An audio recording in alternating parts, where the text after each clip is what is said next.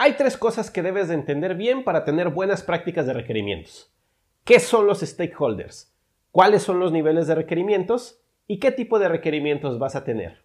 Esto te permitirá contestar a la pregunta ¿y cuáles son las siguientes user stories a desarrollar? Soy Edgar Fernández y esta es la segunda parte de la serie Cómo deleitar a tus usuarios. Comencemos.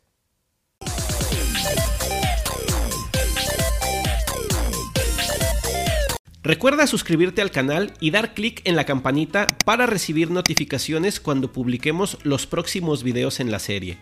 Dale like al video si te gusta y compártelo con tus conocidos. Un sistema de software impacta a diferentes personas y grupos. Entre estos individuos están tus usuarios, pero no son los únicos que debes de considerar. Hay más.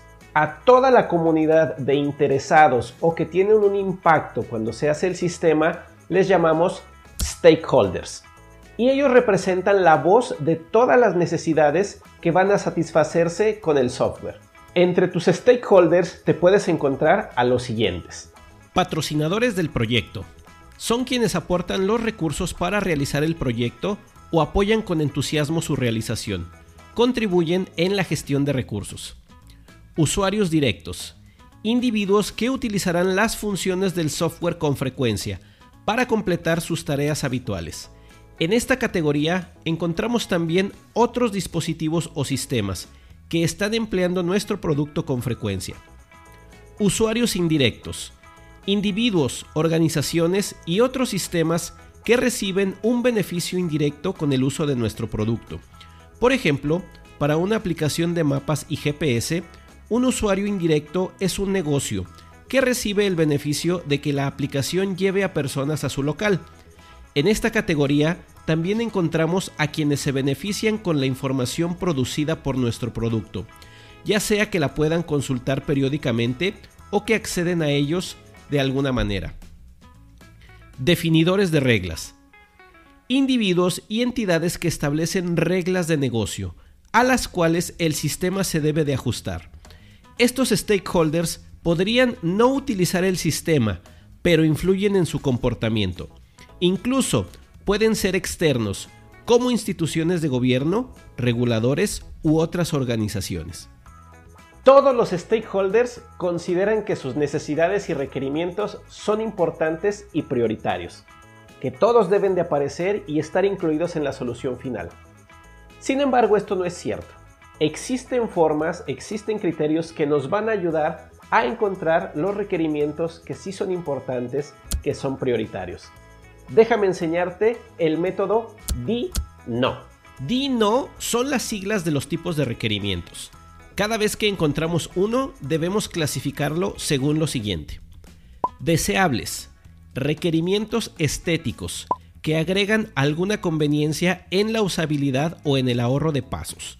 También los conocemos como nice to have y son los que se anotan para hacerse si tenemos el tiempo de hacerlos.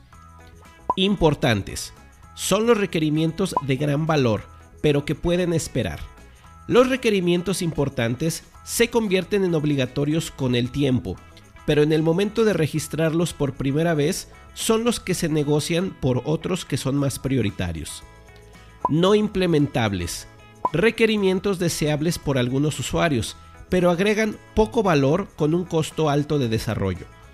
Estos requerimientos suelen ser para muy pocos usuarios, o uno o dos son los que perciben el valor, pero la mayoría no. Suelen estar fuera de la línea de los objetivos del producto. Obligatorios. Los requerimientos que le dan sentido al producto. Sin ellos, el producto no tiene razón de ser o se vuelve inútil. Estos requerimientos aportan el máximo valor, aun cuando su implementación tenga un alcance inicialmente pequeño. Como un ejemplo de los tipos de requerimientos, visualiza la siguiente situación. Un requerimiento obligatorio es que tengas una aplicación en la que puedes guardar y editar la información de los clientes.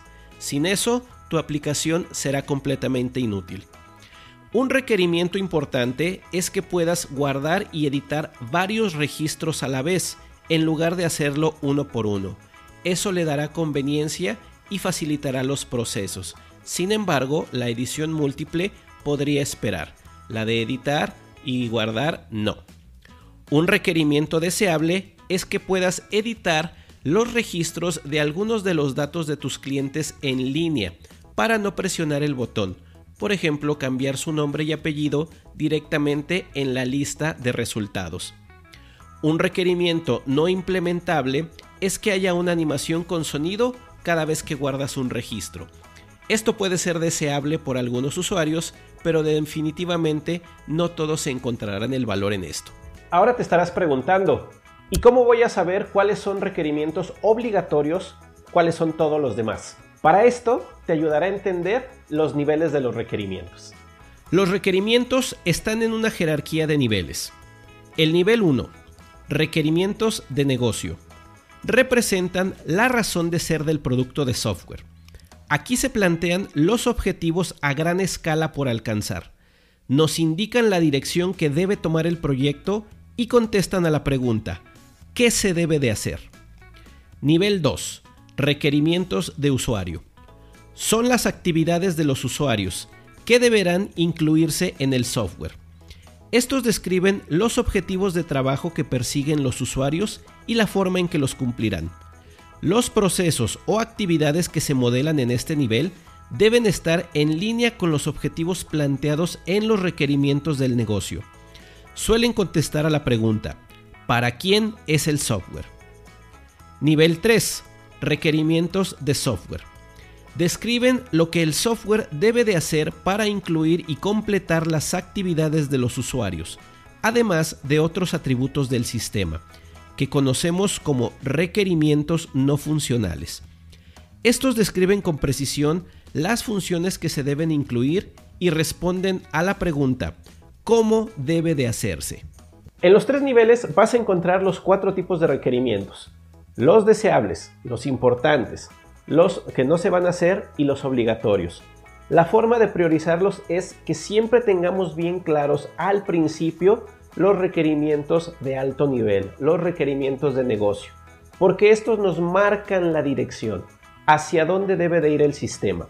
Por lo tanto, todos aquellos requerimientos que nos ayudan a obtener los objetivos de negocio son obligatorios. Los que podamos negociar, que se puedan postergar un poco, son importantes.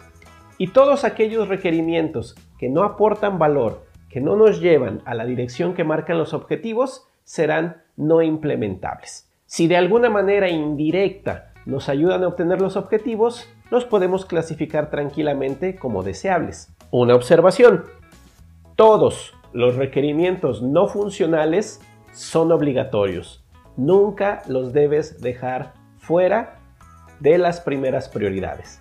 En resumen, tu primera tarea es identificar a tus stakeholders, quiénes son y en qué nivel de decisión se encuentran.